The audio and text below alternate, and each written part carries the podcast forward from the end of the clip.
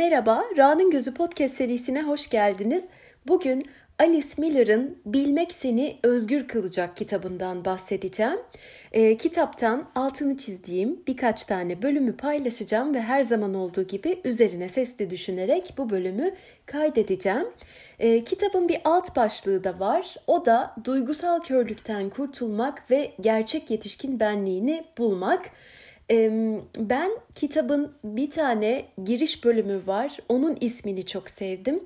Yok sayılan hazine sandığı çocukluk diyor o bölümde. O yüzden de e, bu bölüme bu ismi vermek istedim. Zaten yakın zamanda üst üste çokça Alice Miller okumaları yaptım ve e, Instagram paylaşımlarımda da genelde bunun altını çiziyorum. Eğer ki açmaya cesaretimiz olursa bence muazzam bir hazine çocukluk ama evet her zaman çok bolluk, bereket ya da en azından başlangıçta bize çok mutlu şeyler sunmayabilir. Onu göze alarak açmak gerekiyor ama sonunda her şekilde şifa mümkün diye düşünüyorum. Sadece düşünmüyorum okuduklarımdan, araştırdıklarımdan, e, kendimde ve çevremde gördüğüm bazı deneyimlerden de bunu çıkarıyorum. Şimdi ee, kitaba Alice Miller'ın kitaplarında sıkça bahsettiği üç tane kavramı açıklayarak başlamak istiyorum.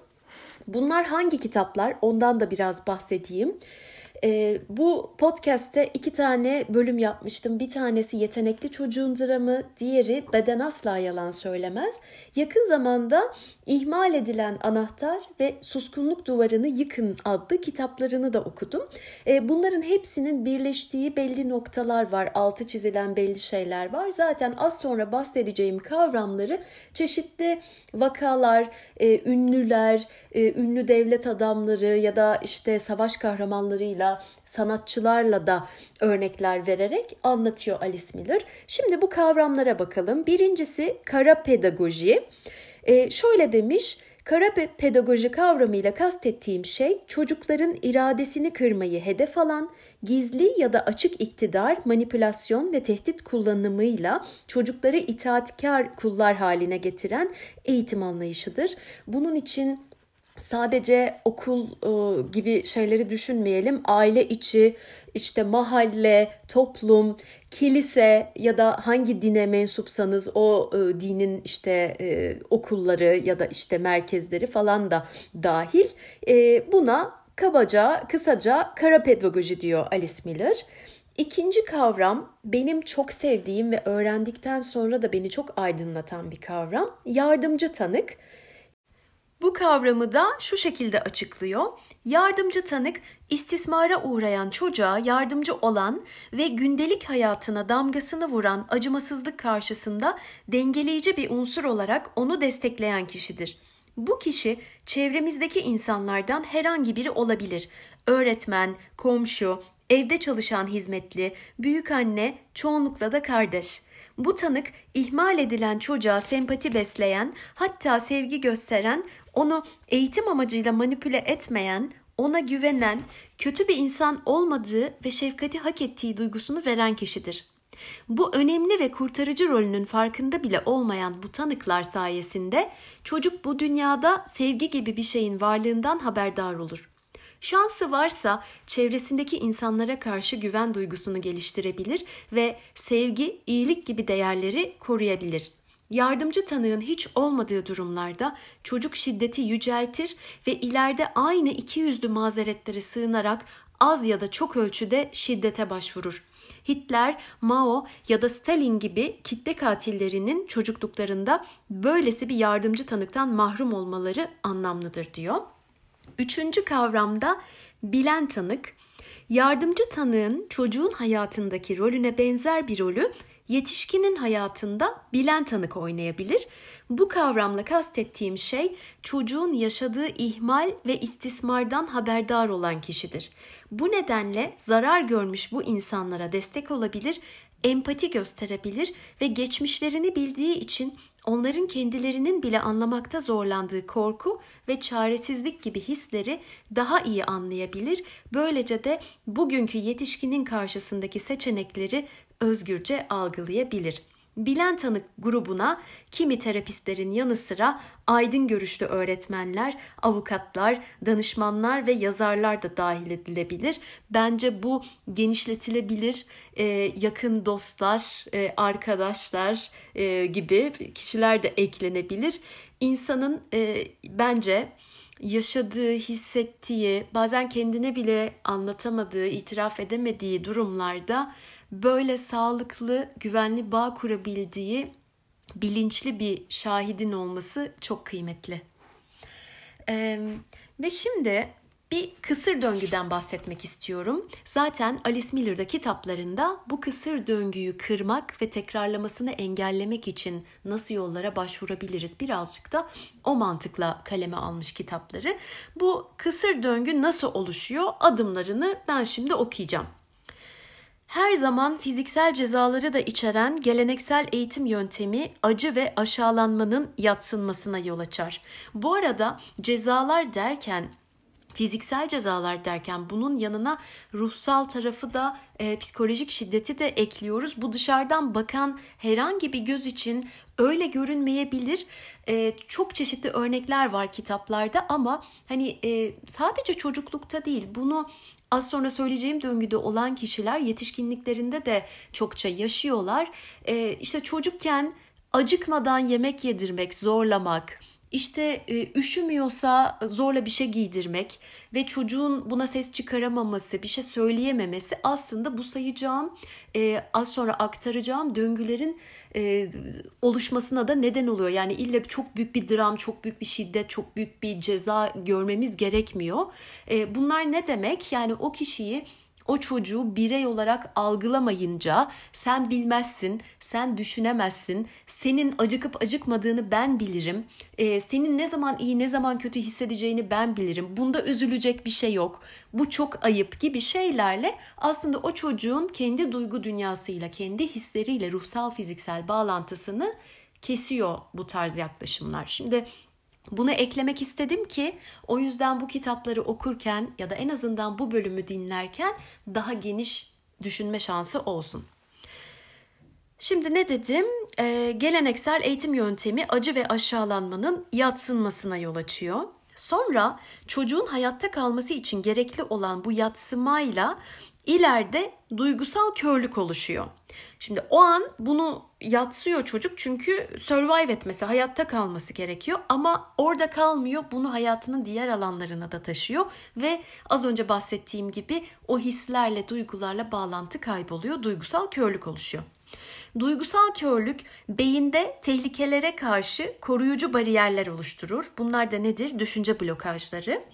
Bu düşünce blokajları gençlerin ve yetişkinlerin yeni bilgilerden bir şeyler öğrenme, bunları işleme ve eskiyip güncelliğini yitirmiş programları silme becerisini baskılar. Bu nedir? Şu anda hepimizin belki iş hayatında, belki özel hayatında, belki her ikisi birden e, peşinde olduğumuz açık fikirlilik, yaratıcılık, otantiklik, inovasyon gibi şeylere uzak durmamıza neden olur. Buna karşılık beyin yaşanmış olan aşağılanmaları olduğu gibi hafızasında saklar ki bu da aşağılanmayı yaşamış olan kişinin yaşadıklarını bilinçsizce bir sonraki kuşağa aktarmasına neden olur. Eğer kişi çocukluktan kalma, bastırılması mümkün olmayan bu dürtülerin kaynağını araştırmaya karar vermezse düşünce blokajları tekrarlara son vermesini önler ya da en azından bunu hayli zorlaştırır. Ancak bu tür kararların alınması da çok ender olduğundan insanların çoğu büyüklerinin söylediği gibi çocukların mutlaka cezalandırmaya gereksinim duyduğu meselesini tekrarlayıp durur demiş. Ee, bunun için neye ihtiyacımız var peki? Ee, bir yüzleşmek. Aslında bu podcast'in birçok bölümünde bahsettiğim üstünden geçtiğim gibi önce bir şeyle yüzleşmek sonrasında tabii kabul ve onunla ne yapacağımıza dair bazı stratejilerin belirlenmesi. Bununla ilgili de şöyle bir şey söylemiş. Çocukluğunda travma yaşamış bir yetişkin için çevresinde empati duygusu olan insanların bulunması çok önemlidir. Ama bu insanların o kişiyle empati kurabilmesi için geçmişte yaşanan tatsız olaylar hakkında bilgi sahibi olması ve bunları önemsiz görmemesi gerekir. Ne yazık ki böylesi bir duyarlılığa uzmanlarda bile pek sık rastlanmıyor. Özellikle yetenekli çocuğun dramında e, hatırlıyorum yanlış değilse ve aslında Alice Miller'ın birçok çalışmasında da yer alıyor. Birçok terapistin bile e, köklü bir şifalanmaya yardımcı olamamasının sebebini aslında o terapistlerin de kendi meselelerini çözememeleri olarak gösteriyor Alice Miller. Yani sen gidip ailenden e, şikayet ettiğin zaman ya da kaynağını annen baban ya da sana yapılan bir şeyler aile tarafından gösterdiğin zaman bazı terapistler bazı insanlar ya da çoğu insan aslında kendi dünyasında anne babayı kutsallaştırıp idealize ettiği için bunu kabul etmiyor ve seni başka bir tarafa çekiyor. Orayı şifalandırma tarafına gitmiyor. Çünkü şöyle bir şey var. Benim sendeki bir şeyi kabul edebilmem için önce o konuyla benim barışmış olmam gerekiyor.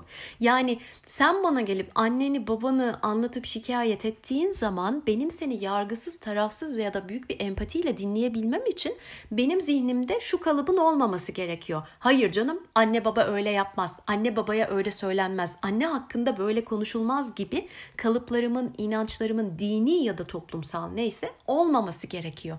O yüzden az önce bahsettiği bilen tanık ya da yardımcı tanıkların da aslında e, seninle onu paylaşabiliyor olması gerekiyor. Bu yüzden terapist seçimi, kimden yardım alacağımız, e, kiminle paylaşacağımızın seçimi çok kıymetli. Ben bunu her zaman söylüyorum. Sadece bu podcast'te değil, arkadaşlarımla da işte e, iş yaptığım insanlarla da koçluk yapıp terapiste yönlendirdiğim insanlarla da konuşuyorum. E, terapist seçme özgürlüğümüz var. Eğer baktık çok kalıpsal gidiyor yok şöyledir böyledir ayıptır böyle ama yani sen anlatıyorsun anlatıyorsun şey diyor mesela düşünsene yok ya seni çok seviyordur anne anne çocuğunu sevmez mi ya da baba şöyle yapar falan gibi şeyler yapıyorsa oradan hani e, ocakta yemeğim var deyip uzaklaşmak en güzeli. Sonra e, emin ol kendine çok iyi, çok düzgün, sana çok daha faydalı olacak terapistler bulabilirsin diyorum. Şimdi bir de bizim geçmişimizin kapısını aralamamızla ilgili şöyle bir şey söylemiş.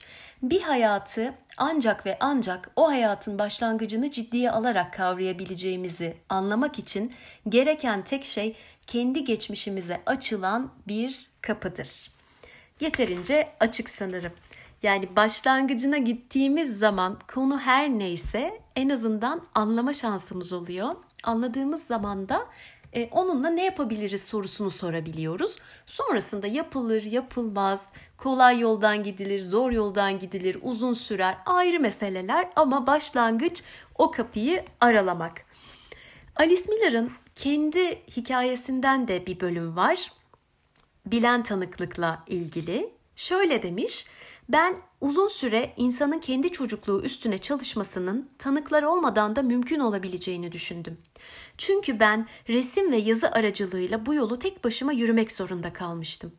Ama sonunda bir bilen tanıkla tanışma şansım oldu ve ancak onun empati yüklü eşliği sayesinde tek başıma kaldıramayacağım gerçeklerin su yüzüne çıkmasına izin verebildim. Bedenimin ve duygularımın bana gönderdiği mesajları sorgulamadan tam olarak ciddiye alma özgürlüğüne ancak bu sayede kavuştum. Karşısındakine empati gösteren ve kendi çocukluğunu sindirmiş, dolayısıyla o dönemde yaşadıklarını bize yansıtmayacak bir terapiste rastlayacak kadar şanslı olmasak bile yarar görmemiz için bizi dinleyen kişinin anlattığımız olayların önemini kavrayabilmesi ve önemsiz görmemesi şarttır. Yani biri gelip sana bir şey anlatıyorsa ve eğer sen tabii ki dinleyip yardımcı olmak en azından varlığınla, şahitliğinle ona eşlik etmek istiyorsan yargılamayacaksın. Yok canım aman bu muydu demeyeceksin. Bu çok önemsiz bir detaymış gibi bakmayacaksın. Bunu ile söylememiz gerekmiyor. Bazen duruşumuzla da hissettirebiliyoruz. Biri sana gelip bir şeyi anlatıyorsa o kişinin konusu odur. Senin için çok basit olabilir, çok saçma olabilir, çok küçük, ufak bir detay olabilir ama o kişi onu getirip masaya koyuyorsa onun olayı odur. Ona da saygı duymak zorundayız diye düşünüyorum. Şimdi bunlar olmayınca ne oluyor? Yani bunlar çözülmeyince, bunun üstüne gitmeyince, o kapı aralanmayınca ne oluyor? Bizim tekrarlayan döngülerimiz oluyor. Ruhsal, fiziksel, kronik hastalıklar. Alice Miller bunun üstünde çok duruyor bedenimizde asla iyileşmeyen hastalıklar, sürekli bizi yoklayan hastalıklar. E, çeşitli kitaplarında bazı sanatçıları, düşünürleri, Nietzsche gibi işte e, ya da başka işte ressamlar, düşünürler, filozoflar e, onların da hastalıkları üstünden de gidiyor. Onların bağlantılarını kuruyor ve ancak ve ancak bunlarla bağlantı kurarak, cesaret ederek, anlamaya çalışarak şifa yolu aralanıyor. Ee, ve şöyle bir şey söylemiş bununla ilgili. Tekrarlayan döngülerin kırılmasıyla ilgili. Bunlardan ve tekrarlamalardan kurtulmak ancak gerçeğin ve onun mantıksal sonucu olarak ortaya çıkan çocuksu stratejilerin keşfedilmesiyle mümkündür.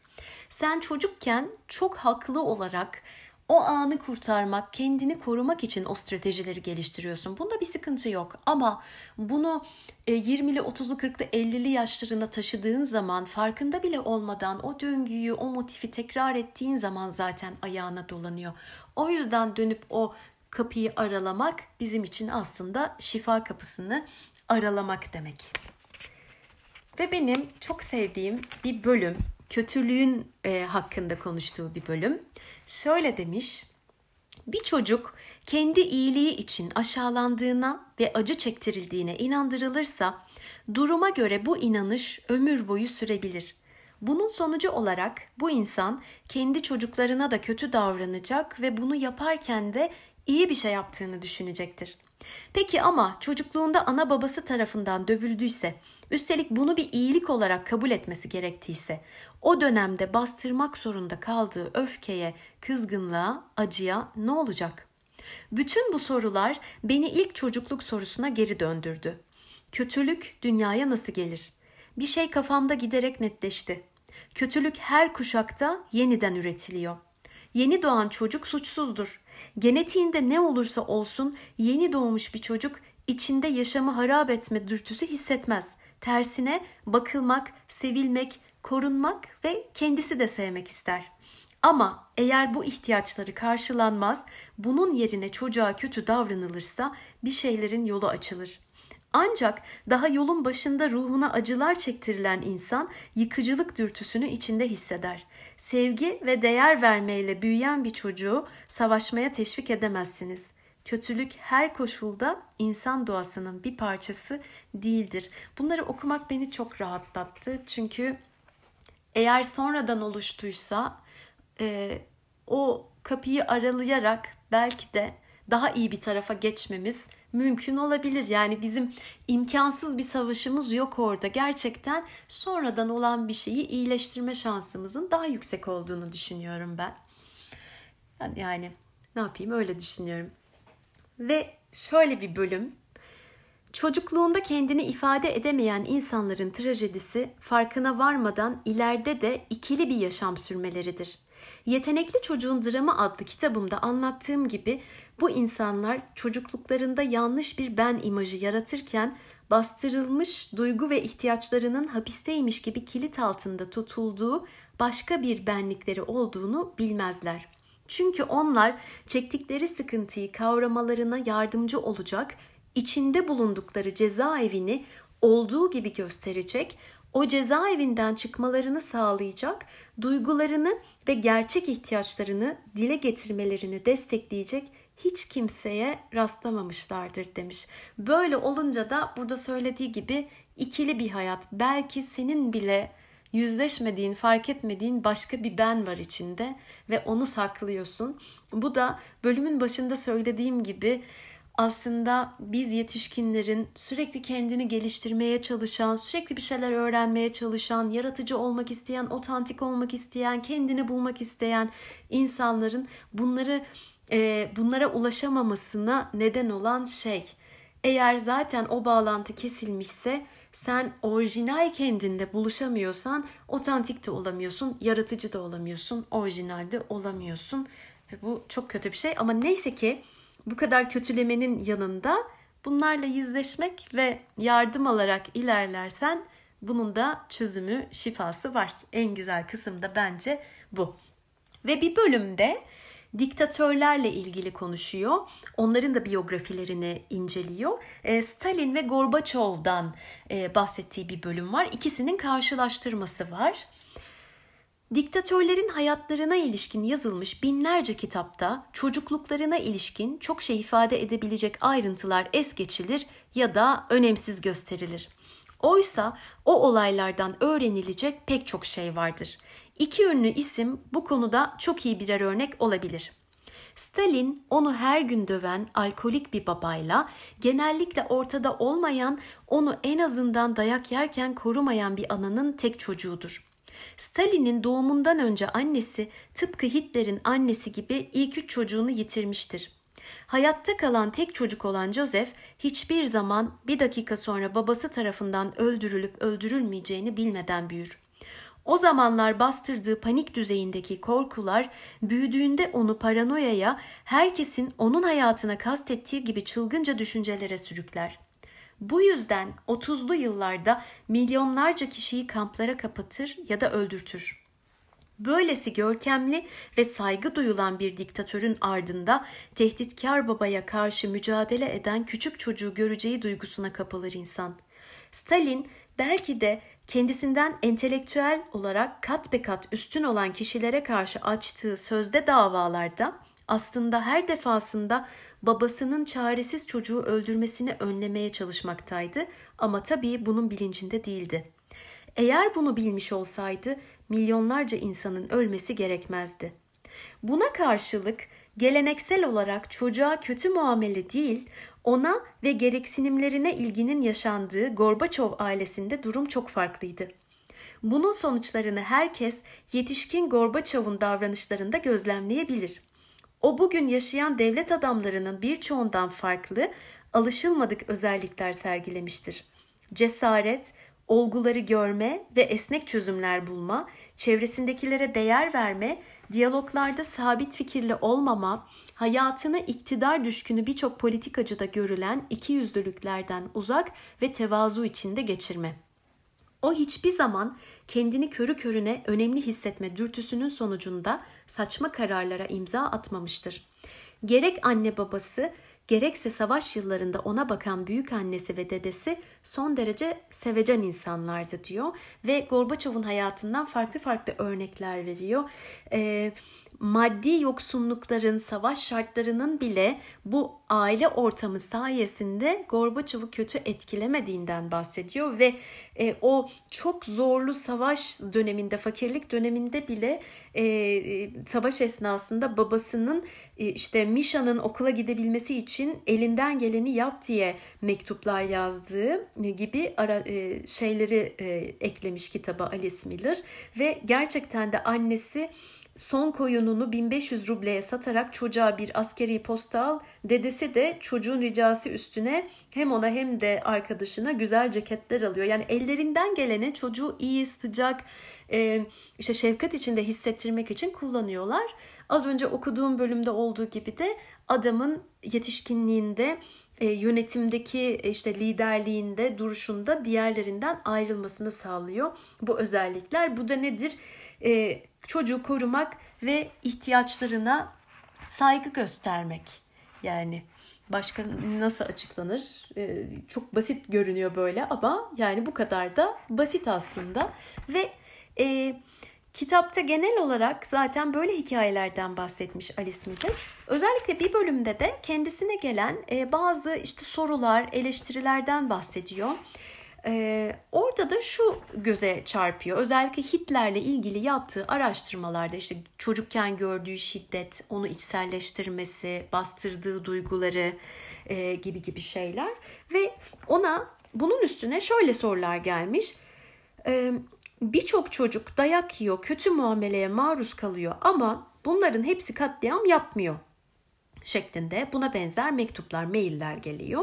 Ve Alice Miller bunları da ciddiye alıyor ve şöyle bir şey demiş. Okuduğum çok sayıda kitap sayesinde kurbanların sonradan suçluya dönüşmediği vakaların hepsinde çocuğa yakın davranan ve yaşadığı haksızlığı haksızlık olarak görmesine yardımcı olan bir başka kişinin varlığını saptadım. Ben bu kişiye yardımcı tanık adını veriyorum.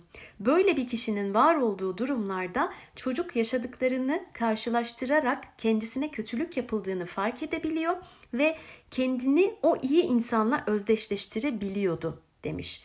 Ve örneği de Dostoyevski üzerinden Dostoyevski bu konuda iyi bir örnektir. Babası ona son derece gaddarca davranmasına rağmen annesi hep sevecen bir kadın olarak karakterize edilir demiş. Yani aslında e, herkesin başına böyle şeyler gelebilir ama burada bahsettiği yardımcı tanığın etkisi şu. Çocuk halinle sana bir şey yapıldığı zaman bir ruhsal, fiziksel, psikolojik bir şiddete uğradığın zaman e, öyle bir duygularınla işte bastırıp bağlantını kesiyorsun ve stratejiler üretiyorsun kafanda çocuk aklında ve şeye geliyor bu çocuk yalnızsa. Ben bunu hak ettim, doğrusu bu. Onların yaptığı doğru. Ben bu cezayı hak ettim gibi bir şey. Ama burada bahsettiği gibi seni koruyan bir yakının, bir anne, bir komşu, bir öğretmen en azından sana yapılan şeyler çok kötü şeyler e, düşüncesini seninle paylaşan, hayır normal değil, hiç iyi bir şey değil sana gösteren bir tanığın olması senin kendinle olan bağlarını koparmana engel oluyor. Bu nedenle de e, evet bu gelen mektuplardaki soruları bence de çok güzel açıklıyor. Herkes mi şiddet gören herkes mi sonra katil oluyor? Olmuyor. E, ama herkes tabii ki böyle tanıklarla büyüme şansına da sahip değil. Olanlara ne mutlu ama olmayanlar için de böyle kitaplar, terapiler, işte eğer niyet varsa, o kişi de buna hazırsa çokça yol mevcut. Peki sonuç olarak bu Alice Miller'ın okuduğum bütün kitaplarını ki çokça kitabını okudum. Toparlarsak nereye varıyoruz? Ee, Evet, ruhsal, bedensel döngülerimiz olabilir. Bizi çok rahatsız eden kronik bir depresyon ya da kronik rahatsızlıklarımız olabilir. Eğer bunlar sürekli tekrarlıyorsa altında bizim yüzeyde göremediğimiz çok daha derinde çocukluğumuzun kapılarını aralamamız gereken bir şeyler olabilir. Ee, bunun tedavisi ya da buraya ulaşmak mümkün ama onun da bir ön koşulu var bence. Önce bir hazır olmak lazım güçlenmek belki, belki destek almak, kendini buna hazırlamak, hazır olduğun zaman da doğru kişiden yardım almak. Yardım almak aşamasında ilk gittiğin kişiyle bağ kuramayabilirsin, kimya tutmayabilir. Az önce bahsettiğim gibi kendi çocukluğunu sindirmemiş bir terapiste denk gelebilirsin. Orada da yılmamak, daha iyisini, sana daha uygununu bulmak konusunda da bence birazcık daha e, iyimser olabiliriz. Ondan sonrası zaten biraz niyet, biraz çaba olduktan sonra e, birçok insanın hem bedensel hem ruhsal hastalıklardan uzaklaştığını, çok daha kaliteli, sağlıklı hayatlar sürdüğünü en azından kendi hayatımda görme, bunlara şahitlik etme şansım oldu. Diyerek bu bölümü burada bitiriyorum. Sonraki bölümlerde görüşmek üzere. Hoşçakalın.